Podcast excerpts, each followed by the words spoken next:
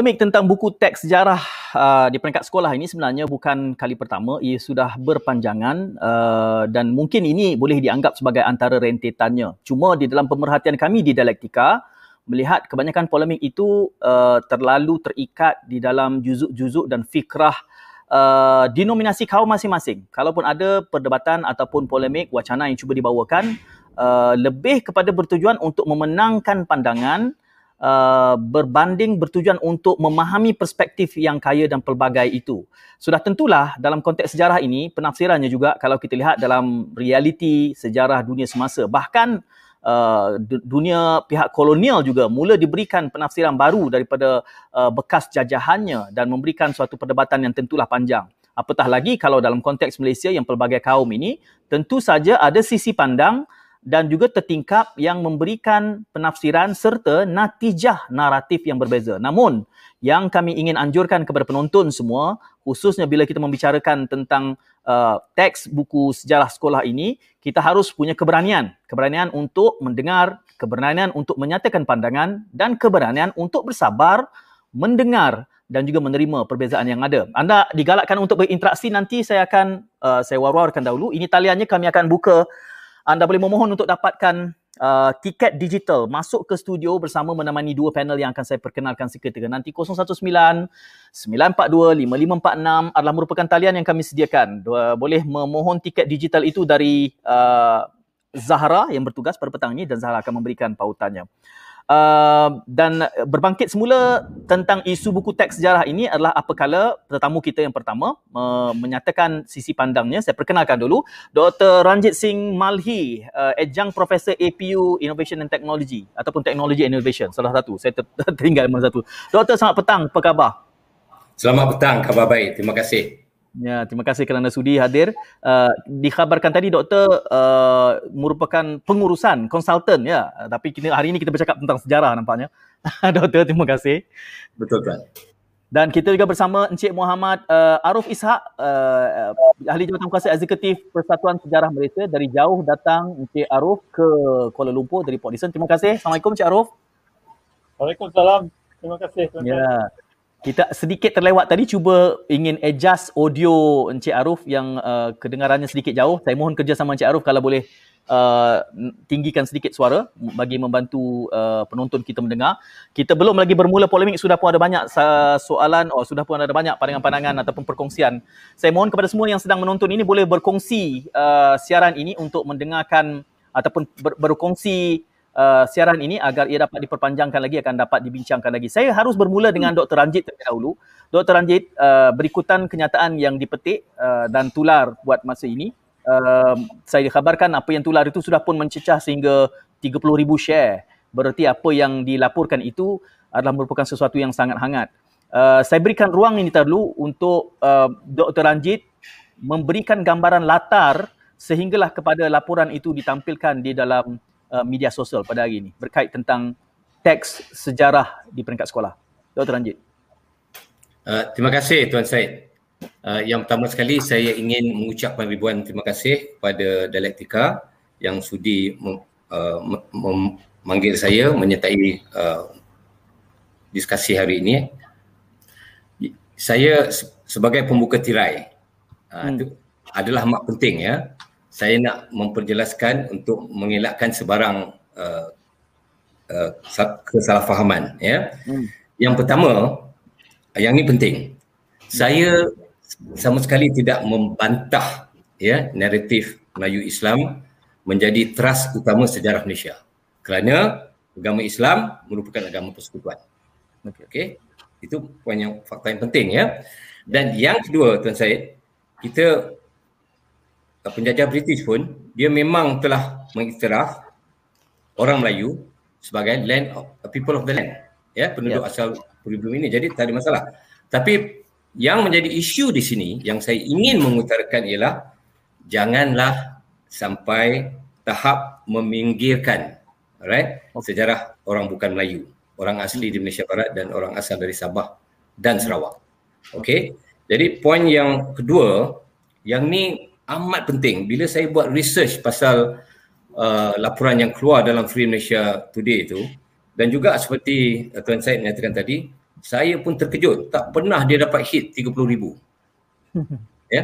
Jadi ini menunjukkan bahawa masyarakat Malaysia am, amat uh, mengambil prihatin tentang isu ini ya. dan ini poin yang kedua ni kita kena faham amat penting ya?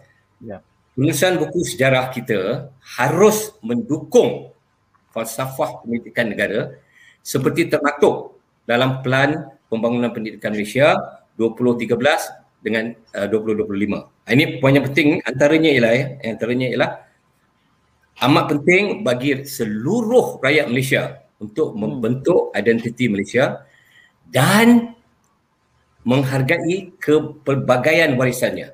Alright? Hmm. Dan juga ditekankan dalam plan itu bagi membentuk identiti nasional setiap murid perlu memahami sejarah Malaysia. Hmm. dan bukan sejarah golongan etnik yang tertentu ataupun yang dominan ya. Dan poin yang tiga yang ini penting juga pengajaran sejarah secara inklusif. Right merupakan asas pembentukan bangsa Malaysia atau negara bangsa Malaysia. Okey dan akhir sekali lepas tu saya buka ruang pada uh, Jerry.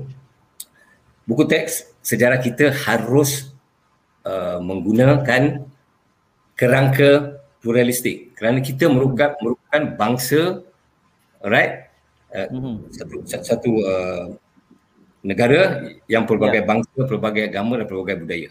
Ya. Yeah? Mm-hmm. Jadi itu saya punya pembuka tirai. Terima kasih. Baik.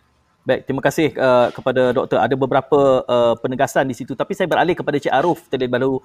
Cik Aruf, saya beranggapan bahawa bila kita berdebat ataupun berpolemik tentang topik ini, ada dua perkara yang harus kita bezakan. Satu, naratif sejarah. Satu lagi adalah tentang teks sejarah di, uh, untuk tujuan pendidikan. Uh, kerana saya kira ruang untuk kita berpolemik tentang naratif sejarah itu lebih luas daripada sekadar teks sejarah kerana teks sejarah itu tentulah untuk memenuhi keperluan kurikulum dia akan dibatasi oleh banyak perkara. Uh, tetapi ber, melihat kepada polemik ini, saya tahu PSM, Persatuan Sejarah Malaysia juga sentiasa saja menjadi antara tulang belakang di dalam usaha menyediakan teks sejarah ini. Apabila timbul semula polemik tentang teks sejarah ini dianggap bahawa tidak tidak representatif kepada realiti yang sepatutnya, apa komen awal Encik Arif uh, kepada polemik yang terbaru ini? Uh, terima kasih Tuan Syed. Uh, dengar, dengar suara saya tak? Dengar. Halo. Silakan. Okey, dengar. Okay. Jadi saya saya ada masalah sikit. Saya terpaksa cakap kuat sikit. Yeah. Uh, begini, saya, saya setuju sebagai pembukaan. Saya setuju dengan pendapat yang dinyatakan oleh Prof. Uh, bahawa beliau menerima bahawa Melayu sebagai bangsa dan budaya itu mesti menjadi teras sejarah Malaysia. Saya setuju. Hmm. Hmm. Um, dan juga saya setuju bahawa kita tidak me- harus meminggirkan uh, kaum-kaum lain seperti sebut uh, Profesor tadi. Hmm. Uh, saya juga setuju bahawa sejarah Malaysia dan semua orang Malaysia khususnya penuntut mesti memahami sejarah Malaysia yang sebetulnya yang dikatakan inklusif. Um, juga saya uh, Profesor tersebut bahawa kerangka sejarah Malaysia mesti berbentuk pluralistik.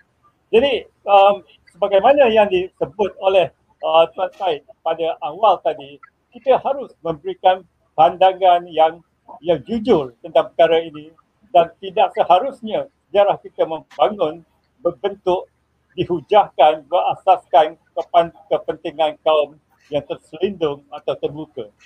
Hmm. Uh, itu uh, kata-kata pembukaan saya. Jadi yeah.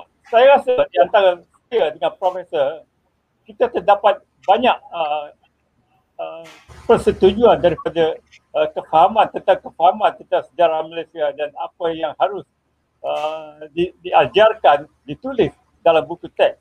Tetapi saya rasa ada perbezaan-perbezaan yang penting yang harus ditekankan ini, yang harus dijelaskan dan harus diberi pandangan pandangan yang jujur umpamanya bahawa jika dikatakan kerangka pluralistik menjadi perkiraan utama, saya uh, saya berkata ini tidak seharusnya bersifat demikian. Kerana hmm. sebab, sebab pada saya sebenarnya apabila kita berbincang tentang Malaysia ataupun sejarah Malaysia khususnya ada dua perkara sebenarnya. Yang satu ialah masyarakat Malaysia, yang keduanya negara Malaysia. Dan hmm. bolehlah kita katakan bahawa dipandang pada segi masyarakat atau society memang jelas satu kerangka pluralistik wujud di Malaysia. Hmm. Namun jika kita melihat Malaysia sebagai, sebagai sebuah negara, harus juga ditekankan dengan sekuatnya bahawa sebagai negara Malaysia harus kuat trust Melayunya yang diletakkan pribumi atau native yang harus di, di, di, diperletakkan. Jadi yeah. jika kita menerima hakikat bahawa masyarakat kita pluralistik atau multiracial, negara kita adalah negara Melayu bagaimana ia terletak di alam Melayu. Dan ini dua perkara yang harus ditekankan dengan cara sama. Yeah. Dan dan juga mengkaitkan semula dengan apa yang disebut oleh Tuan Syed, Tuan Syed selepas pembentangan permulaan Profesor tadi bahawa kita perlu melihat dua perkara. Yang pertama naratif sejarah sebagai satu ilmu dan sebagai satu bidang pengetahuan dan teks sejarah bagaimana ditulis uh, dalam sejarah. Sebab saya juga dalam pemikiran saya bahawa masalah tentang isi sejarah dalam buku teks sejarah di sekolah-sekolah sebenarnya menggambarkan satu masalah yang lebih besar bahawa hakikatnya bagaimana ditulis teks sejarah itu, kandungannya itu menunjukkan satu kefahaman atau ketidakfahaman tentang perkara yang lebih besar iaitu apa itu sejarah sebenarnya sebagai bidang ilmu dan pengetahuan. Begitu dulu sebagai permulaan. Ya, uh, menarik di sini apabila pendefinisian terhadap uh, sejarah yang pluralistik itu nampaknya merupakan pembahagi kepada kedua-dua pihak ini kerana dari kacamata Encik Arif kedengarannya seperti mengatakan ia harus kekal sedemikian uh, menggunakan hujah bahawa sifat sejarah yang pluralistik itu harus juga diraikan namun dari kacamata uh, Dr. Ranjit meskipun menggunakan hujah yang sama sejarah itu harus pluralistik kelihatannya seperti pemberatnya tidak memadai tidak cukup kerana ada bahan-bahan yang seperti tertinggal. Apa respon balas Dr. Ranjit? Uh, terima kasih uh, saudara Arif. Saya ingin memperjelaskan di sini fakta fakta yang asas. Kalau kita lihat def, definisi sejarah seperti dinyatakan oleh mendiang right? Profesor Emeritus Tan Sri Dr. Kuke Kim. Sejarah itu ialah past everything. Hmm. Maksudnya sejarah merangkumi segala peristiwa lampau yang signifikan. Hmm. Kalau kita hanya mengambil naratif seperti yang dicadangkan oleh uh, saudara Muhammad Arif Ishak, bagaimanakah kita nak menjelaskan pada anak bangsa muda wujudnya masyarakat majmuk di Malaysia? Ya, bagaimanakah kita nak memperjelaskan pengaruh peradaban lain terhadap bangsa Melayu? Ya. Bagaimanakah kita nak memperjelaskan mengapa kita perlu mengadakan dasar ekonomi baru? Jadi naratif yang berasaskan kepada orang Melayu sebagai penduduk asal negara ini tidak mencukupi. Dan kita kena ini ini poin yang amat penting saya menekankan. Dasar pendidikan negara kita ya falsafah pendidikan negara kita sendiri telah mengutarakan bahawa untuk mewujudkan bangsa Malaysia yang bersatu padu bangsa Malaysia yang tak setia right, pada tanah tumpah darahnya kita perlu kita perlu membangkitkan semangat rasa bangga terhadap negara. Jadi bagaimanakah kita nak membuat ini? Kalau kita mengetepikan alright sumbangan uh, golongan etnik yang lain itu poin yang saya nak tekankan ya. Now saya nak nak khusus sekarang memberi kita bila bila bercakap ni kita kena bagi fakta yang spesifik ya. Bagaimana bias yang timbul. Ini saya ya. saya telah menulis buku sejarah untuk makluman para pendengar. Ah, para penonton minta maaf. Sejak tahun 1990 right dan saya telah melihat bagaimana sejarah kita telah terlampau tercondong kepada sesuatu kumpulan etnik Alright, saya akan bagi contoh sekarang. Buku sejarah yang lama ya, dia ada dua tiga muka surat. alright mengenai sumbangan penting alright kaum Cina dalam uh, perkembangan perusahaan biji timah. Alright sekarang ini ini benar mungkin orang tak tahu. Memang benar. Saya mengambil masa seminggu buat research alright.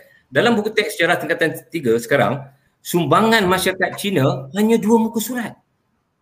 Dulu dua tiga minta maaf dua tiga ayat dulu dua tiga muka surat dan dulu yang ini penting, dulu buku sejarah memang mengakui bahawa orang Cina telah memainkan peranan utama dalam perkembangan biji timah. Sekarang fakta itu dah tak ada. Hmm. Langsung dah hilang. Hanya sekarang dua dua ayat bandingkan. Eh, poin nombor satu. Poin nombor dua, begitu juga sumbangan kaum India. Alright, dalam perkembangan perusahaan biji uh, perusahaan getah hanya dua ayat. Dulu tiga empat paragraf. Jadi saya nak tanya, fakta sama. Tapi mengapakah sekarang kita telah menghadkan sumbangan ini? Ah, ini pada saya ya, pada saya tidak adil. Eh? Poin nombor dua. Nah, poin nombor tiga yang juga penting. Dulu buku teks sejarah kita memang sekurang-kurangnya satu dua muka surat uh, memperjelaskan peranan masyarakat Cina dalam perkembangan, dalam perkembangan pertanian dagangan. Sekarang hmm. langsung tak ada. Hmm. Zero. Kosong. Mengapa? Ini saya saya nak menanyakan soalan mengapa? Alright? Dan juga ini dulu ini semua fakta saya, saya sebenarnya saya akan menulis makalah yang lebih detail ya. Ini ini pun penting. Mengapakah sekarang kerajaan memerlukan dasar ekonomi baru? Hmm. Kerana kebanyakan orang Melayu ketinggalan dalam bidang ekonomi. Mereka menetap di kawasan luar bandar. Alright? Siapakah yang membangunkan kebanyakan kawasan bandar? Alright? Ipoh, Kuala Lumpur, Taiping semua. Alright? Bangsa Cina. Buku sejarah dulu mengakui fakta ini. Sekarang lenyap. Langsung hilang. Itu yang saya rasa kecewa. Saya ingin ingin juga menetap uh, menjelaskan di sini. Ini poin penting tau. Saya ini anak watan Malaysia. Hmm. Saya lahir di sini. Alright. Bahasa ini ini ini demi Allah ya. Saya saya sing saya boleh gunakan uh, perkataan Allah ni. Demi Allah, bahasa ibunda saya adalah bahasa Melayu. Hmm. Adik-beradik saya, alright, semua bercakap dalam bahasa Melayu betul-betul. Mengapa? Kerana saya diperbesarkan dalam darab polis. Alright, jadi ini saya rasa memang itu kan yang penting. Now, poin yang keempat. Sekarang peranan pasal kaum India pula. Hmm. Kaum India, saya pun rasa sedih yang ni, kadang-kadang nak menangis ya. Dalam dua ayat, dalam dua ayat saja sumbangan mereka dalam perkembangan perusahaan getah. Hmm. Dua, dua ayat. Dulu dua tiga muka surat. Saya nak tanya Kementerian Pendidikan mengapa? Alright? Dan juga yang ini poin yang penting. Lebih 500 ribu orang India telah meninggal dunia untuk membangunkan negara tercinta kita. Hmm. Alright? Akibat penyakit, gigitan ular, keletihan, alright? Dan ketiadaan makanan yang seimbang. Alright? Dan dulu saya nak menekankan ini Mustafa Tik yang mengatakan dulu JKR hampir 100% orang India. Jadi mengapakah kita tidak mengakui ini? Yang yang poin di sini ialah ini yang poin yang saya nak tekankan. Negara kita kita cinta negara kita. Negara kita bersifat multiracial, pelbagai bangsa. Alright? Kita patut mengakui ini. Dan inilah yang dapat memperkukuhkan identiti nasional. Memperkukuhkan semangat mencintai negara.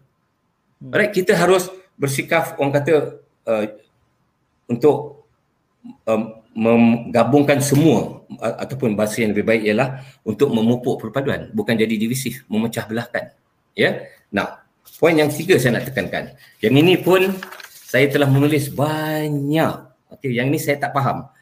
Buku sejarah tahun 70-an, 80-an telah mengakui, alright, tokoh yang bertanggungjawab yang memainkan peranan utama dalam membangunkan Kuala Lumpur ialah Yap Aloy. Hmm.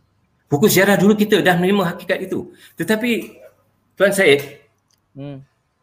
ramai orang tidak tahu sekarang dalam buku teks sejarah tingkatan tiga, Yap Aloy adalah antara empat orang yang dinyatakan selain selain daripada uh, Raja Abdullah, alright, uh, Sultan Puasa dan Abdullah Hukum dan namanya bukan di nombor satu, nombor empat. Hmm. Fakta yang sama. Yeah. Alright, seperti dinyatakan oleh JM Gali. Yap Aloy was Mr. Kuala Lumpur. Alright.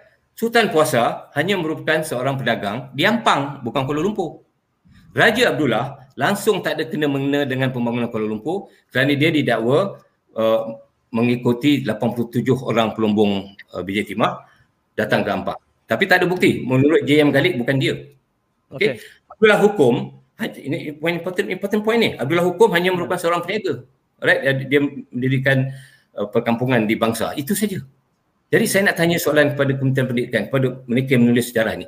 Mengapakah kita tidak? Alright. Now, saya nak nak, nak sahkan ini ini ini poin yang. Okay. Sorry ya. Saya, saya kena bagi tahu. Saya nak, saya nak habiskan di sini. Okay.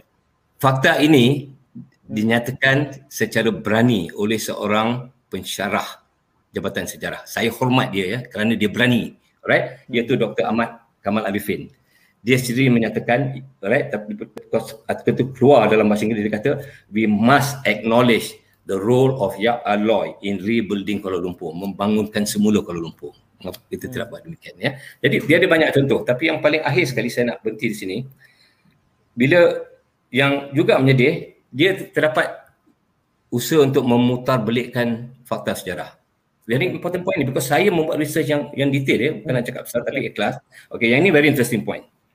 Dalam uh, buku teks sejarah tingkatan 3 ya muka surat 74 askar Melayu yang hanya terdiri daripada 1400 orang dinyatakan dengan huruf yang bold hmm. mereka merupakan benteng pertahanan negara benteng pertahanan negara itu satu fakta yang langsung tidak tepat Benteng pertahanan negara terdiri pada askar British, askar India dan askar Australia.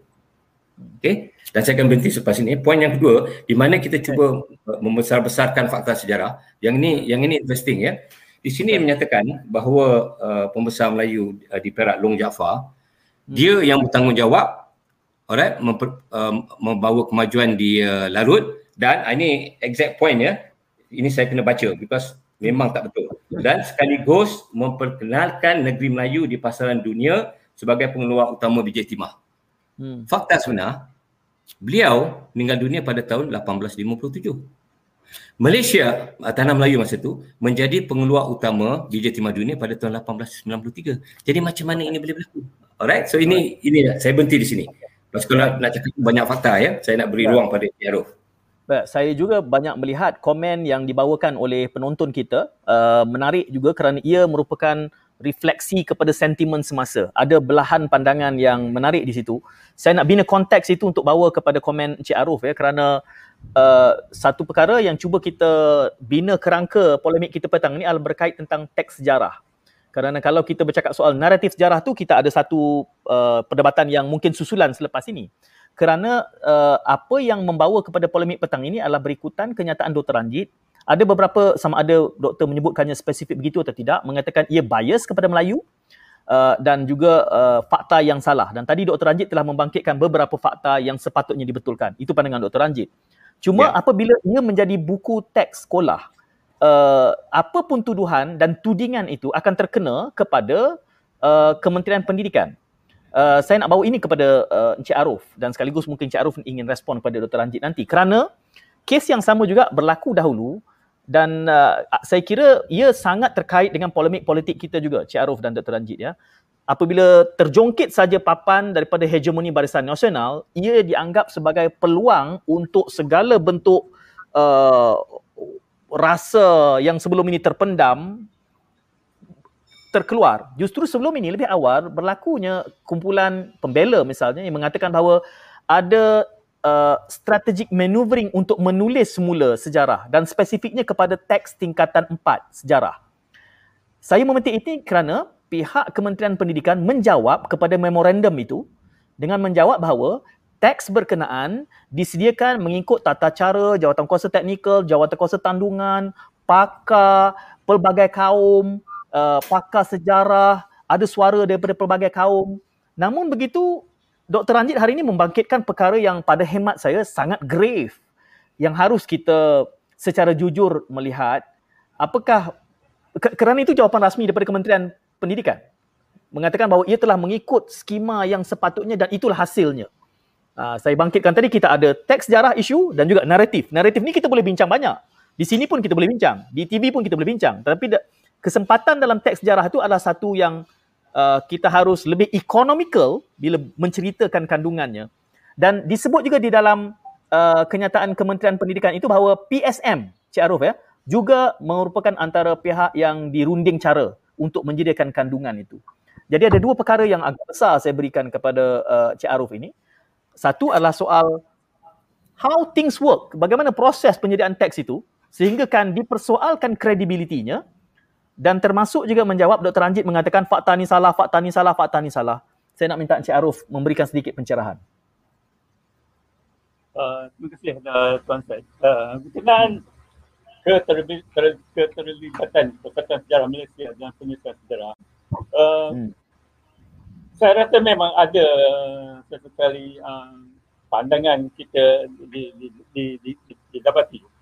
Hmm. Tetapi tidaklah persatuan sejarah mempunyai peranan yang besar dalam dalam hal buku teks sejarah atau sebarang peranan yang signifikan dalam hal ini. Hmm. Kerana ini terpulang terus pada siapa yang menulis dan pakar rujuk dalam bidang penulisan sejarah buku teks ini. Um, hmm. Itu perkara yang pertama. Yang keduanya, hmm. saya kepada apa yang disebutkan oleh Profesor tadi, bahawa beliau telah menyebutkan banyak butiran tentang sejarah yang dikatakan dalam buku teks yang telah diubah-ubah jadi kepada saya, respon saya kepada perkara ini ialah hmm. isi buku teks sejarah sentiasa berubah dari semasa ke semasa berkenaan apa-apa isu sekalipun. Saya rasa ini hmm. tidak harus dibimbangkan. Apa yang saya bimbangkan, saya khawatirkan ialah dengan uh, disebut perkara-perkara yang dikatakan tak enak, tak elok dan tidak betul itu, maka timbul pula garis-garis hmm. kasar yang nyata tentang kepincangan isi teks sejarah, buku teks sejarah di sekolah-sekolah kita. Umpamanya hmm. dikatakan bahawa uh, sejarah Malaysia terlalu terlalu Malay bias. Straightforward hmm. dikatakan sejarah Malaysia adalah Malay, Malay bias dan itu adalah salah. Saya kata ini, saya, saya fikirkan ini salah satu perkara yang hmm. betul dari segi pandangan mana-mana pihak sekalipun. Jadi ada juga dikatakan mungkin berdasarkan apa-apa perkara sekalipun bahawa ada usaha-usaha untuk menggelapkan tentang sejarah sesuatu.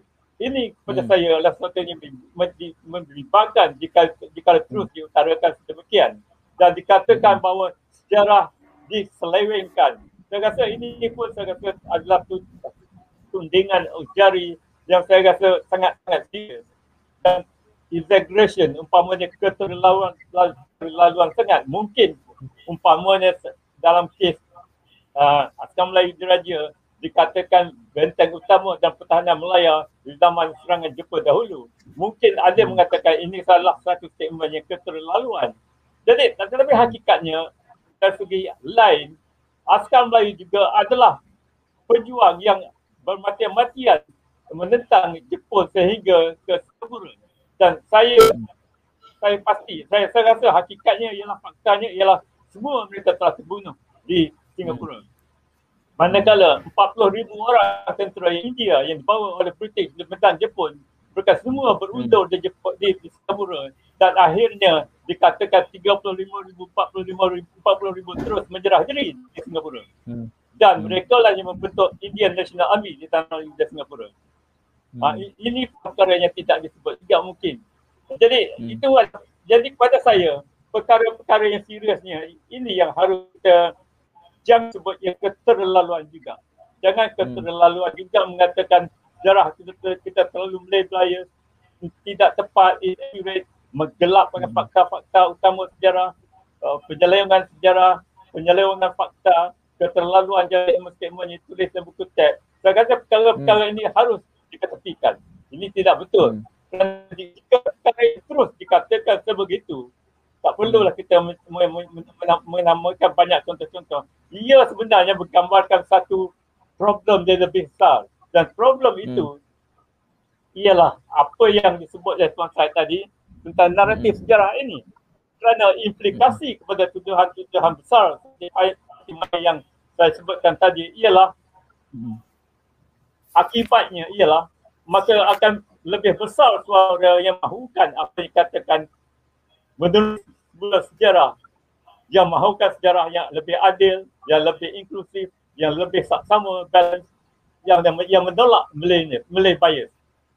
Hmm. Ini kepada saya ada satu yang sangat memudaratkan sejarah sebagai satu bidang ilmu jika perkara-perkara demand kehendak demikian berlaku. Kerana akibatnya ialah jika kita mahukan spesifikasi seperti sejarah harus adil, tidak Malay bias, lebih inklusif, hmm lebih sama. Ini merupakan spesifikasi yang tidak perlu yeah. dia, dia tidak sepatutnya dilekatkan kepada sejarah. Kerana hmm. kita jika, jika kita lekat lekatkan spesifikasi sebagai sebegini, ia seolah-olah menjadi sejarah satu macam umpama satu factory product. Bukan cuma hmm. factory product yang meletakkan spesifikasi tertentu. Umpama hmm.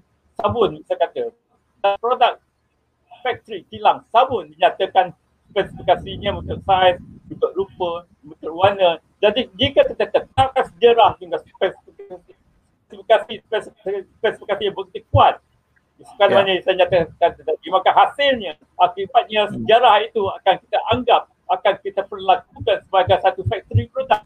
Sejarah tidak ya. patutnya jadikan sebagai, sebagai satu factory product.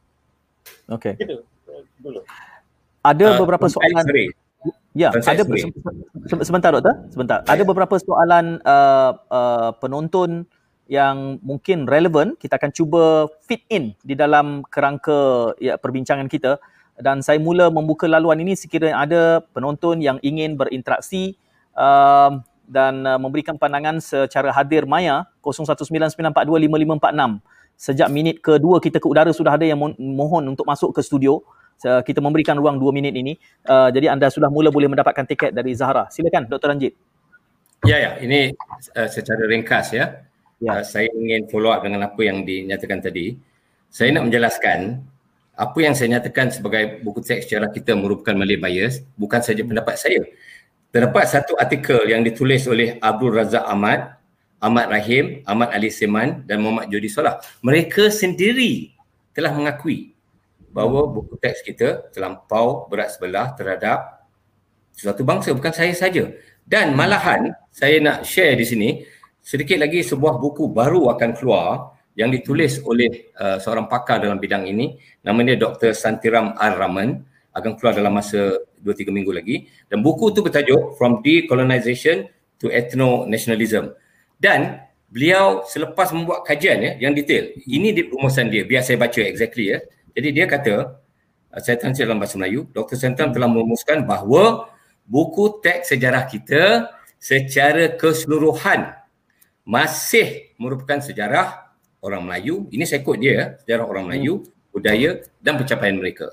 Dan akhir sekali, saya nak quote uh, Tan Sri uh, Dr. Rais Yatim, beliau sendiri menyatakan, alright, kita harus mempunyai sejarah yang inklusif sejarah yang mengakui sumbangan pelbagai kaum dalam pembentukan negara kita. Bukan saya ya. saja yang menyatakan. Yang bezanya ialah saya berani menyatakannya. Alright, saya hanya hmm. merupakan spokesperson. Ini memang fakta dan juga uh, Dr. Helen Ting dia pun banyak menulis. Okay. Hmm. Jadi kita di sini kita saya suka kita datang sini kita bincang. Hmm. Alright, dengar both sides and then lepas itu kita ya. buatlah pertimbangan kita berdasarkan jadi ini bagus saya, saya suka kita ya. share ya. idea saja. Doktor, thank you. Uh, Dr. Ranjit, saya nak buat susulan daripada apa yang Encik Arif sebutkan itu tadi. So, uh, apabila hmm. disebutkan adalah berbahaya apabila kita menganggap seperti ada tangan-tangan gaib yang cuba menggelapkan. Dan soalan yang saya bangkitkan kepada Encik Arif tadi, saya nak bawa semula kepada Dr. Ranjit kerana yeah. isu yang sama telah dibangkitkan oleh uh, pihak NGO Melayu mengatakan bahawa ada usaha sewaktu mana pemerintahan Pakatan Harapan cuba untuk mem- memberikan ruang kepada suara-suara dan tuduhannya adalah komunis mula menyusup masuk ke dalam teks sejarah kita di peringkat secara spesifiknya tingkatan yeah. 4 itu kesnya berlaku tidak berapa lama dahulu sebelum ini dan yang saya sebutkan kepada Encik Arif tadi adalah merupakan kenyataan daripada Kementerian Pendidikan. Mengatakan bahawa ia telah mengikut seluruh skema uh, dan juga ada pakar rujuknya pelbagai kaum uh, ada vetting proses yang rigorous mengikut standard yang sepatutnya. Apabila kita mengatakan ia uh, diacukan untuk memenangkan hanya satu atau dua kaum, ia memberikan satu gambaran yang berbahaya kerana ia mungkin proses itu subversif sifatnya untuk bertujuan uh, yang mungkin tidak wajar ya uh, dan tidak adil untuk apa juga sebab politik ataupun bukan kerana untuk menuduhnya kita perlu bawakan buktinya. Apabila jawapan kementerian itu sebegitu, apakah berarti kita harus melihat prosesnya pula? Kerana saya sebutkan tadi naratif sejarah itu kita boleh bincang di sini. Tetapi teks sejarah sekolah kita punya ruang yang lebih limited kerana keperluan kurikulumnya sedemikian rupa. Uh, apa apa pandangan balas Dr. Anjit apabila merbahaya itu ditimbulkan oleh Encik Arif berarti kita tidak percaya kepada proses di dalam kementerian. Nanti besok tukar lagi kerajaan sama juga. Belah yang satu lagi pula mengatakan sebaliknya. How does it work in this pluralistic society? Alright dia macam ni. Uh, saya, saya, yang ni saya percaya saudara Arif dia akan setuju dengan saya. Tugas ahli sejarah ialah untuk menuliskan naratif yang tepat ya berasaskan fakta yang sahih. Itu poin nombor satu. Okey. Dan saya juga nak menegaskan tiada sejarah yang 100% objektif. Hmm. alright? Biasnya akan wujud. Ya. Yeah. tapi peranan kita ialah untuk mengurangkannya. Hmm. alright? Dan saya nak tekankan juga saya tidak pernah membuat sebarang statement yang orang kata agak keterlaluan tidak. Apa yang saya nyatakan rumusan yang saya buat adalah berasaskan fakta yang terdapat dalam buku. Saya sendiri telah buat kajian. Because naratif dalam sejarah dah bertukar. Dulu memang bagus. Okey, ini okey ini saya nak cerita pula. Pasal ah, ini, ini ini satu masalah. Saya saya nak jelaskan di sini saya telah beberapa kali alright jumpa pegawai kementerian. Salah seorangnya masa ada conference di Universiti Melayu under PIKO. Alright, saya suka rela kata saya sedia membantu. Hmm. Saya rakyat Malaysia yang setia pada Malaysia. Saya ingin menegakkan kebenaran. Hmm. Ya. Dan jadi saya saya cuba. Saya nak cerita macam. Okey, poin yang pertama saya nak cerita di sini. Ini soalan yang Encik Arul bangkitkan tadi memang bagus. Saya nak tanya soalan ini pada kementerian. Adakah mereka yang dilantik sebagai pakar rujuk itu benar-benar ahli sejarah? Ya. Dan mengapakah daripada tahun 1990 sampai sekarang, ini saya cari ikhlas ya, mengapakah buku teks kita? Right sentiasa mempunyai kesilapan fakta sejarah. Contoh yang baik saya nak bagi sekarang. Yang ni saya nak puji kementerian jugalah ya nak puji kementerian. Pertama sekali masyarakat Sikh dinyatakan dalam buku tingkat tempat saya salute hmm. okey? Tapi sedihnya fakta tu salah. Okey. Jadi poin di sinilah mengapakah tidak double check dengan saya Hmm. Saya di sini saya bagi saya rela lagi sekali saya sedia bekerjasama dengan Kementerian Pendidikan untuk menyumbang seperti juga saudara Arif Ishak. Okey. Dan saya nak cerita ya, yang ini interesting tau. Ini tahun 8 uh, buku 8 tahun 1989, buku teks sejarah tingkatan 2. Sebuah buku saja. Dalam itu ada 48 kesilapan fakta. Hmm. Satu buku saja. Ditulis oleh profesor-profesor. Hmm. Jadi bila saya bangkitkan perkara itu, apa tindakan Kementerian Pendidikan? Dia ban saya punya buku. Ha, jadi ini benda-benda macam ni. Saya bukan musuh negara. Ha, saya cinta bahasa Melayu. Kalau saya, ya, saya masih di sini. Alright? Saya memang orang kata memang excited atau memang pasal sejarah. Kita nak sejarah yang tepat. Yeah. Ya, sejarah yang seimbang. Itu saja tuan. Alright? Saya itu saya saya suka nak share ideas dan hmm. saya pun dah umur macam saya ni 60 tahun bukan tua ya 67 tahun muda saya nak menyumbang terhadap negara hmm. itu saya punya saya punya desire ya, saya punya keinginan ya. jadi macam ni bagus baik kita duduk di meja bincang sama-sama bagaimanakah kita boleh ya terima kasih tuan Baik, uh, tuan-tuan uh, ada Encik Hari Chandran uh, akan menyertai kita. Saya akan berikan laluan kepada Encik Hari Chandran namun masa dihadkan selama hanya uh, dua minit saja. Encik Hari, silakan. Dua minit. Silakan Cik Hari. Encik Hari sedang ke udara sekarang. Silakan. Ya, ya. Bunyi terlalu jauh Encik Hari, cakap kuat sikit. Ya, ya. Selamat petang. Selamat petang, silakan. Ya? Boleh tetapi agak jauh. Ya, saya ya, cuba bantu. Okay. Silakan. Uh, saya tertarik dengan pandangan uh, Encik Hari. Encik Hari boleh masukkan dalam frame sikit, uh, turunkan sedikit. Uh, ah ya, sebab kami nak tengok muka Encik Hari. Okey, uh, silakan Encik Hari. Eh? Boleh, boleh. Silakan. Baik. Sila Cik Ari, dua minit. Okey. Silakan. Uh, Okey, baik. Uh, saya tertarik dengan pandangan uh, Encik Aruf tentang ya tentang penulisan sejarah yang sentiasa akan berubah apabila hmm. kajian-kajian baru akan ditemui. Hmm. Tapi cuma satu yang saya nak tarik perhatian ke Encik Aruf.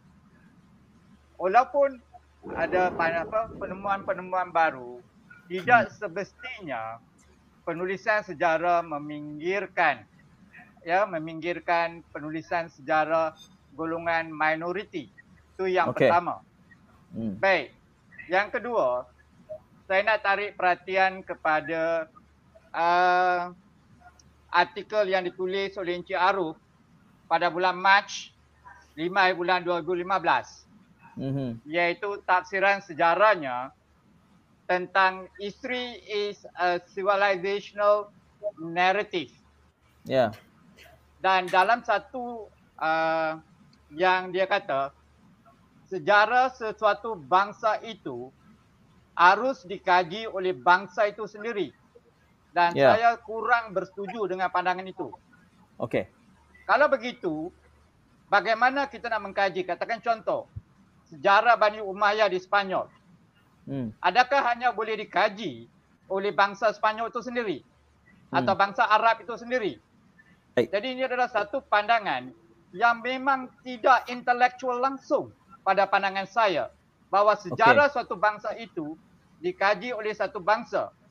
Dan okay. apabila berlaku penghijraan, maknanya bangsa, sejarah bangsa itu dikatakan tamat oleh Encik Aruf. Hmm. Ini lagi satu pandangan yang tidak begitu intelektual untuk pandangan saya. Okey. Baik, Contohnya, kalau saya nak sebut lagi banyak isu sensitif yang saya boleh katakan. Okey, masa Jadi sudah dua minit. Saya nak pandangan Encik Aruf okay. tentang dua yang saya utarakan. Penemuan Baik. baru boleh menghasilkan penulisan baru. Tapi Baik. tidak harus menggelapkan sejarah hmm. yang betul. Baik. Yang kedua, okay. ya terima kasih. Ya, kita kita dapat. Cik Cik okey, Cik Cik Hari kami akan keluarkan dari studio supaya dan saya berikan sedikit masa untuk Cik Hari dengar jawapan di Facebook ya boleh boleh ataupun di YouTube. Kita berikan ruang itu untuk uh, Cik ha- ada dua soalan. Saya kira juga ada sedikit gangguan audio uh, ataupun audio yang tidak begitu jelas tadi. Saya ulang semula untuk manfaat penonton kita. Dua persoalan yang dibawakan oleh Encik Hari iaitu pertamanya uh, sementara dia merujuk kepada Encik Aruf mengatakan memang sejarah akan sentiasa, ditulis semula tetapi rujukan beliau adalah apakah dengan itu wajar untuk meminggirkan sejarah kelompok yang minoriti dan soalan yang kedua, Encik Hari Chandran uh, bertanyakan tentang ataupun berbeza pandangan dengan premis yang dibawakan oleh Encik Aruf di dalam artikelnya bahawa satu sejarah itu harus dipersepsikan dari kerangka bangsa itu sendiri. Soalan itu spesifik kedua-duanya kepada Encik Aruf. Silakan Encik Aruf. Terima kasih. Terima kasih yang saudara yang bertanya tadi.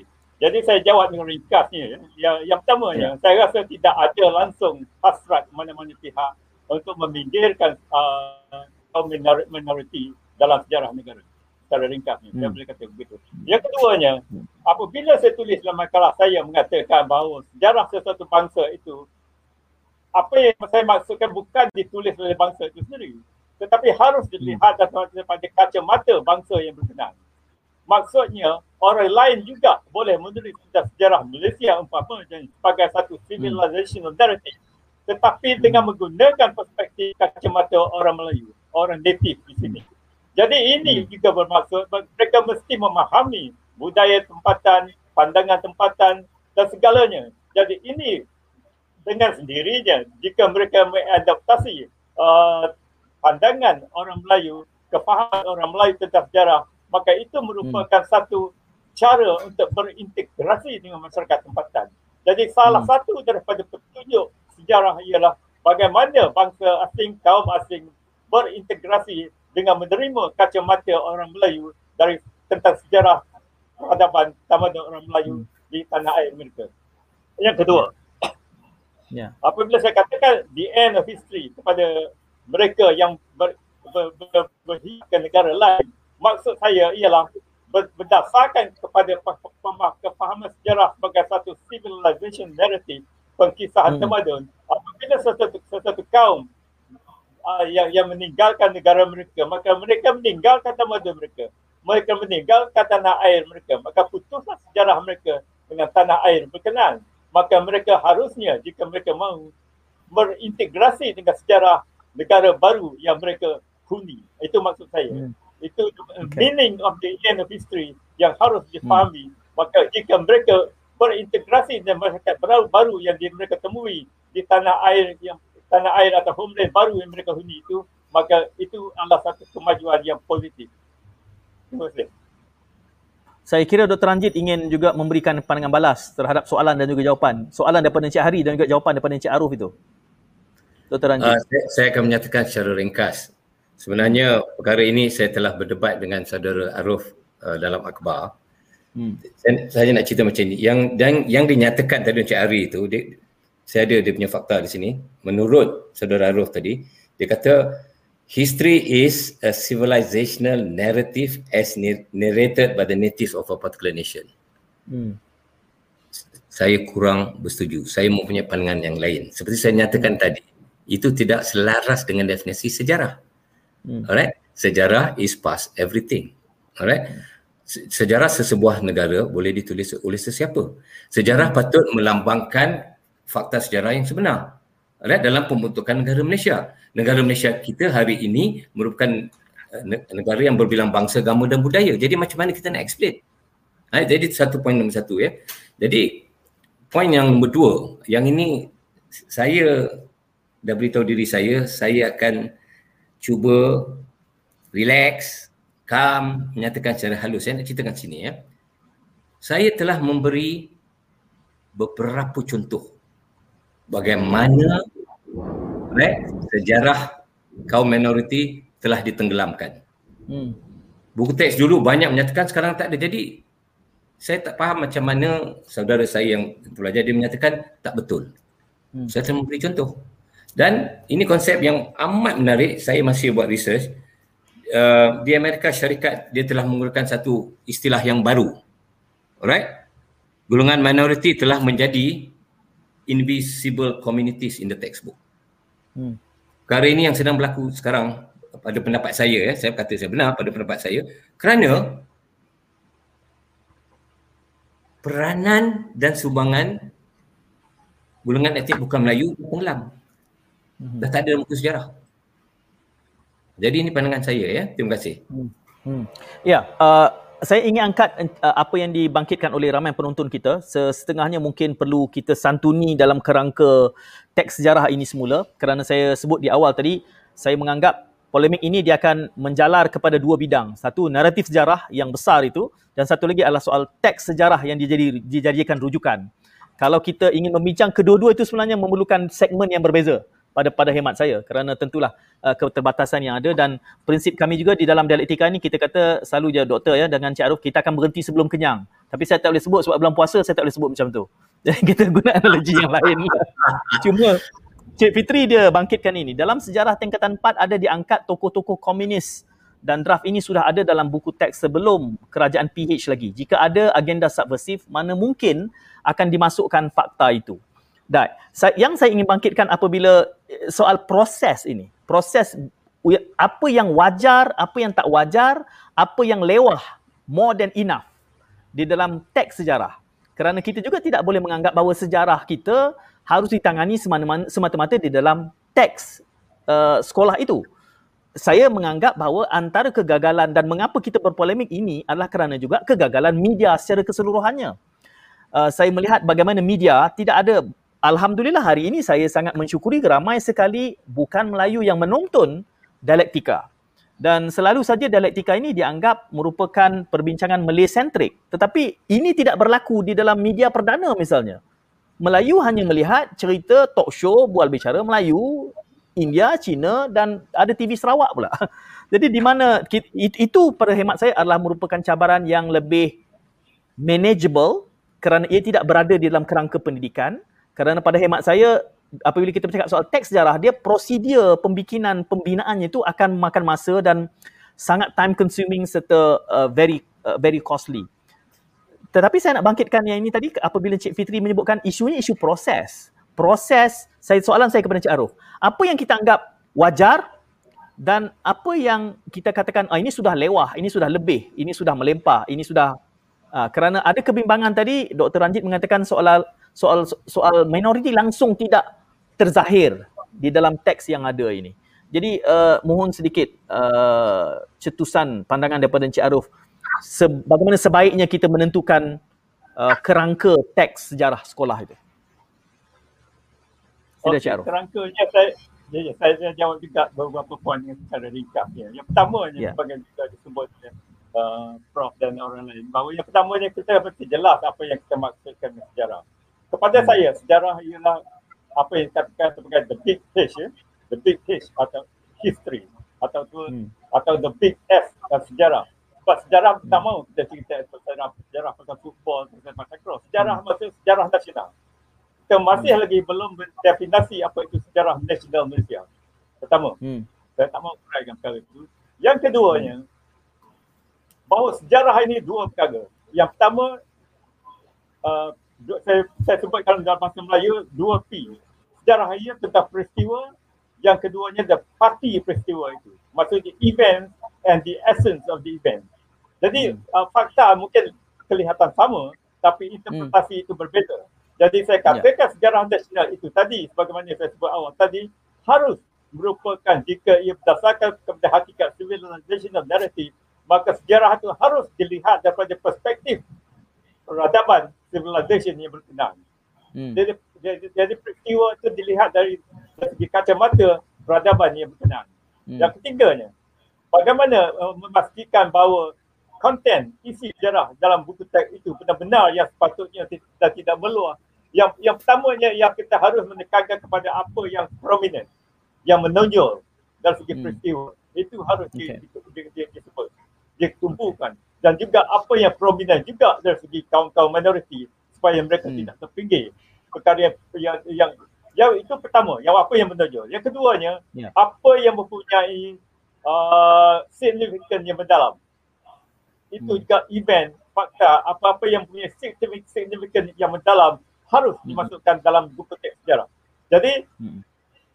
uh, dan juga itu juga termasuk personality. Personality sama sama ada individu atau kumpulan, umpamanya askar Melayu Diraja, umpamanya askar-askar Pejabi dan sebagainya.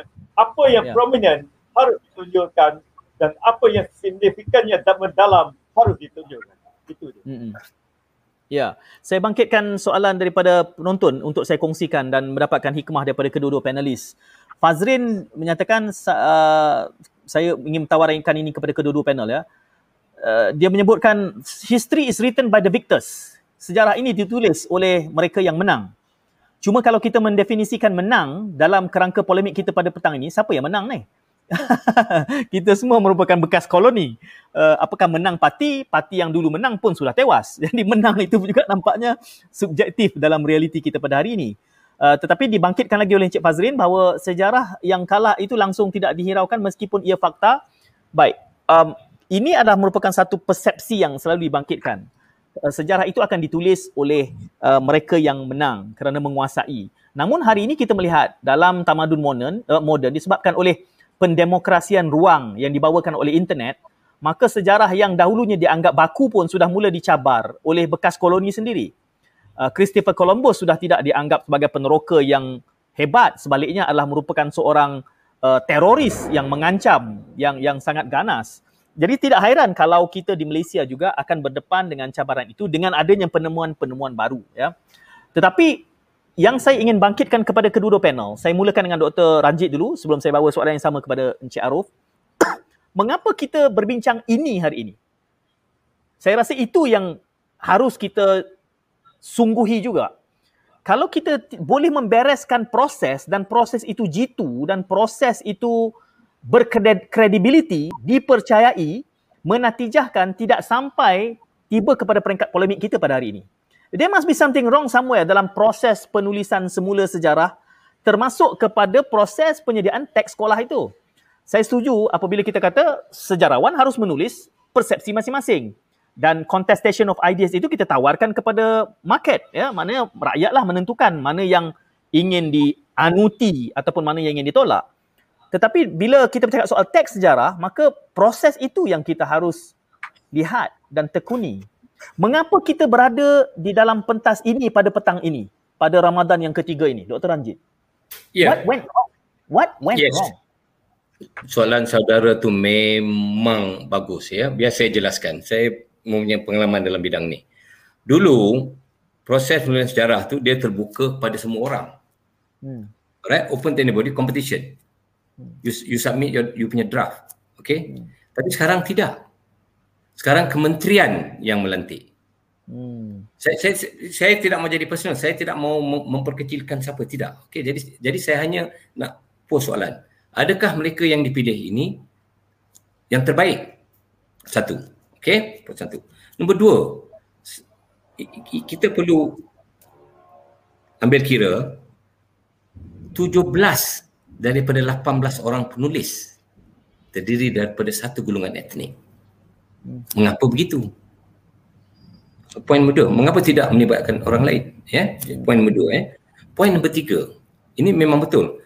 Saya, daripada pengalaman saya, saya tidak saya tidak sekalipun meragui kemampuan Profesor Banyak nanti. Tidak. Daripada pengalaman saya, profesor itu semua memang bagus. Kebanyakannya ya, kebanyakannya. Tapi masalah dia, adakah mereka meticulous? Adakah orang yang betul-betul check dia punya fakta? Fakta ya. Hmm. Ini saya nak menjelaskan pasal saya pun baru menerbitkan buku saya. Saya nak cerita di sini. Saya ada lima orang. Orang yang proofread. Hmm. Ada orang yang check fakta. Jadi adakah proses macam ni diikut? Saya volunteer lah kepada kementerian. Sebelum you, tak payah melantik saya. Tapi sebelum you produce satu buku, hantar pada saya. Free. Saya boleh buat. I love my country. Anak Batam Malaysia.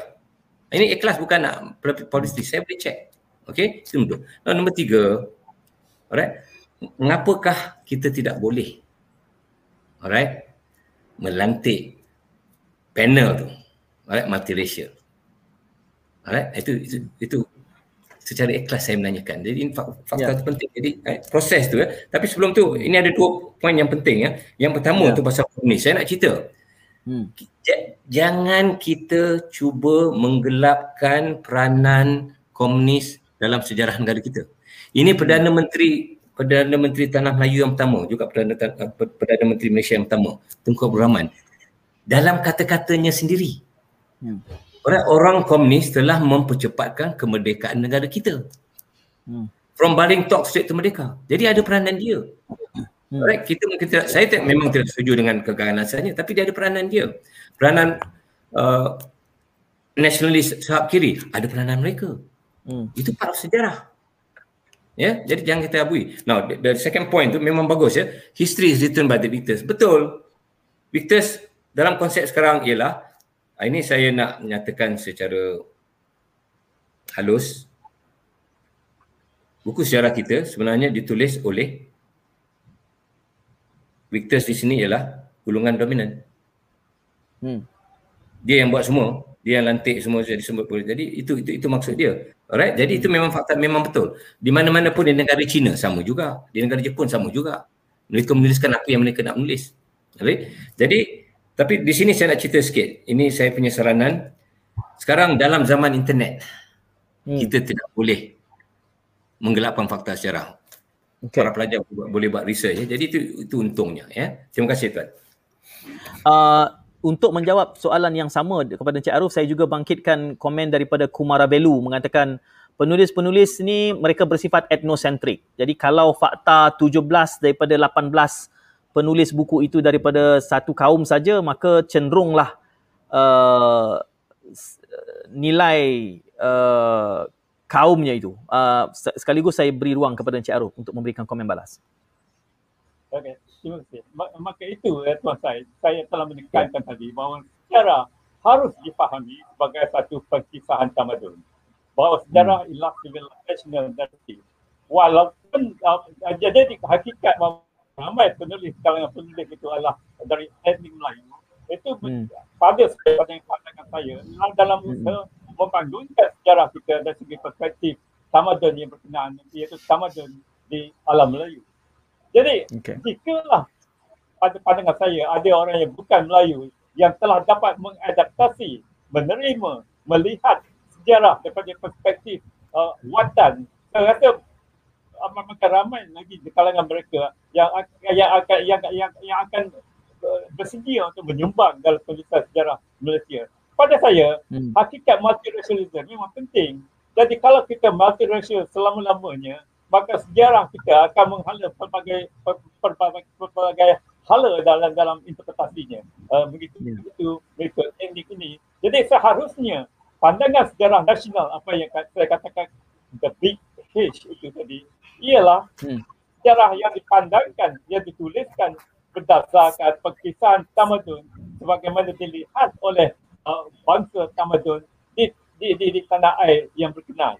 Jadi situ hmm. ini ini high time sudah tiba masanya kita, kita untuk kita mengenali mengenali apa dia perspektif atau kacamata tamadun tempatan. Maka, maka hmm. dengan itu juga maka, maka dapatlah kita membangunkan membangunkan satu sejarah nasional yang benar-benar nasional bukannya yang yang kepelbagaian yang keter, keterlaluan. Maka dengan itu juga saya mengatakan jika kita katakan bahawa uh, sejarah ditulis oleh Victor sebab saya itu ada satu pandangan yang yang yang yang sangat sangat uh, tidak betul tentang sejarah.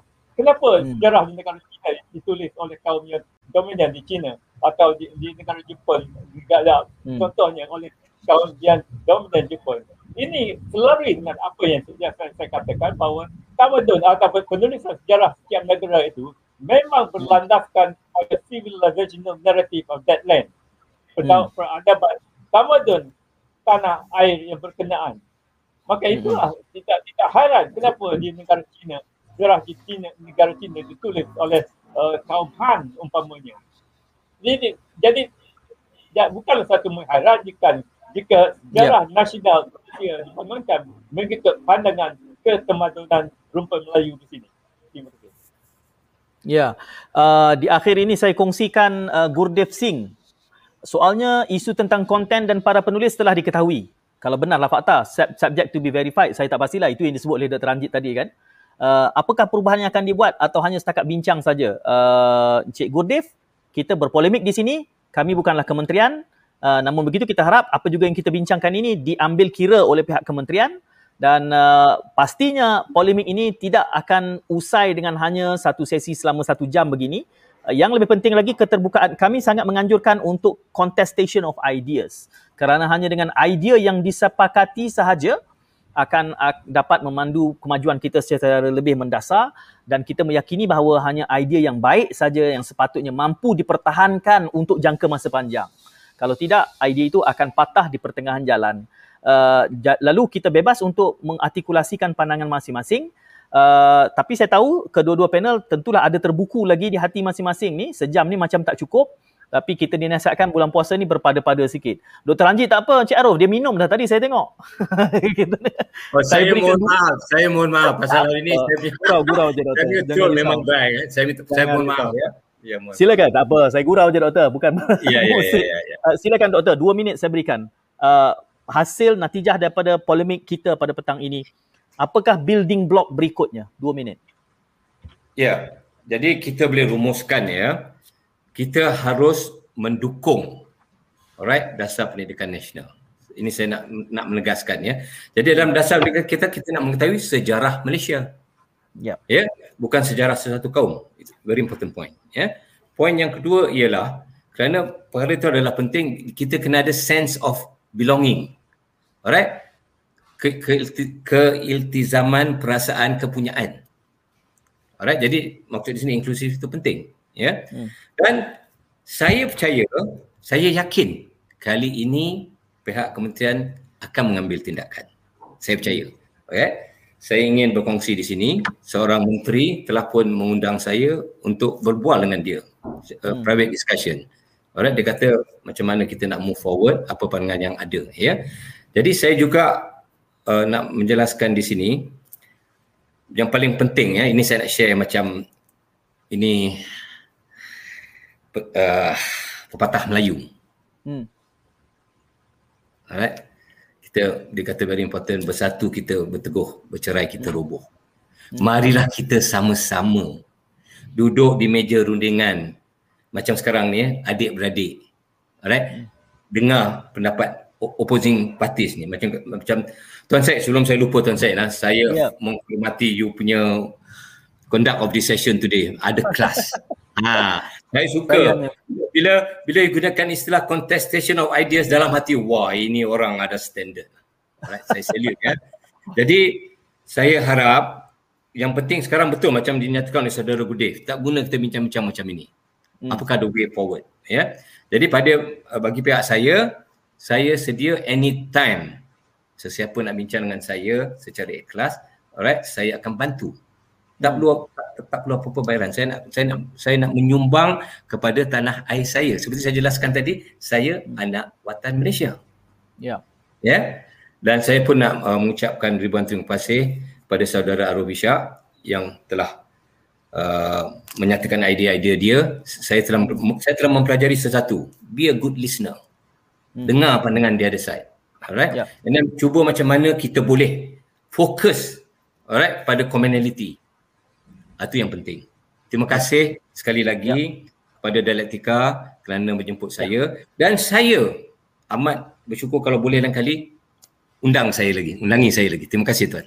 Itu lesen besar tu dah dapat tu. Memang, saya kesian Cik Arif je. Dia nak dia nak tampil selalu dia kena datang daripada Port Dickson pergi ke KL. Cik Arif silakan. Dua minit Cik Terima kasih Sila, tuan saya. Uh, jadi secara ringkasnya saya rasa uh, pertamanya apa yang tuan saya katakan contestation tentang sejarah ini adalah sebenarnya menunjukkan uh, problem problem dalam masyarakat kita. Ada yeah. perkara yang tidak tidak berlaku dan perkara yang tidak berlaku itu kepada saya ialah integrasi, tidak ada integrasi. Ada integrasi akan menyebabkan integrasi dalam kefahaman sejarah juga. Jadi pada saya situasi kita sekarang ini ialah uh, mungkin orang tidak sedar sekarang kita dalam situasi apa yang saya saya labelkan sebagai anti anti integrasi mode sekarang ini. Hmm.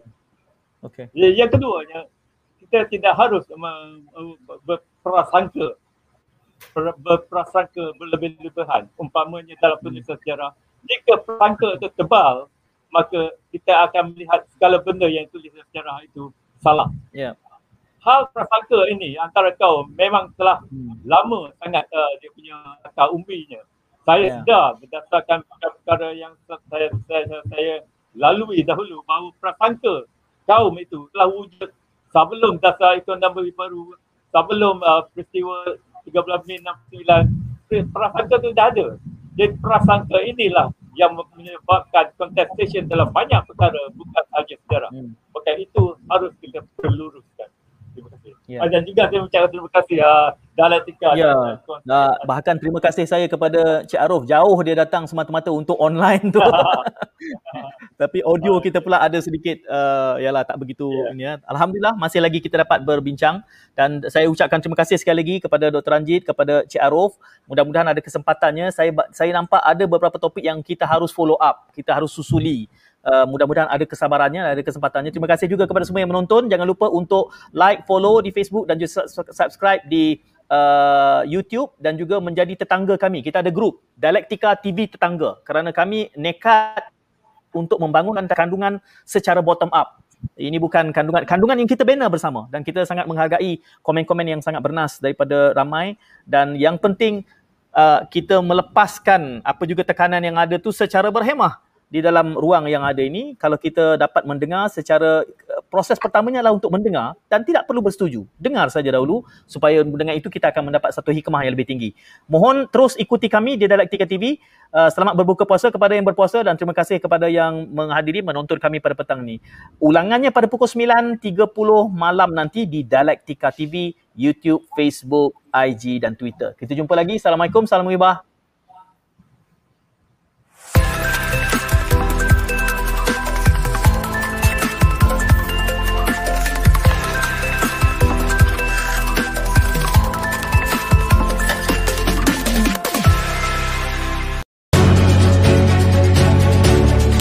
Ini adalah simbol betapa ada beberapa orang pada kita yang kata kena ada kesatuan Melayu. Saya melihat Malaysia sebagai ini saya rasa penting kita memikirkan tak ada reformasinya di situ. Namun begitu tidak bertindak mana ada demokrasi. We have wasted the crisis dengan tidak membuat laporan. Tapi the biggest shareholders of a government is rakyat. The biggest shareholders of a government is rakyat.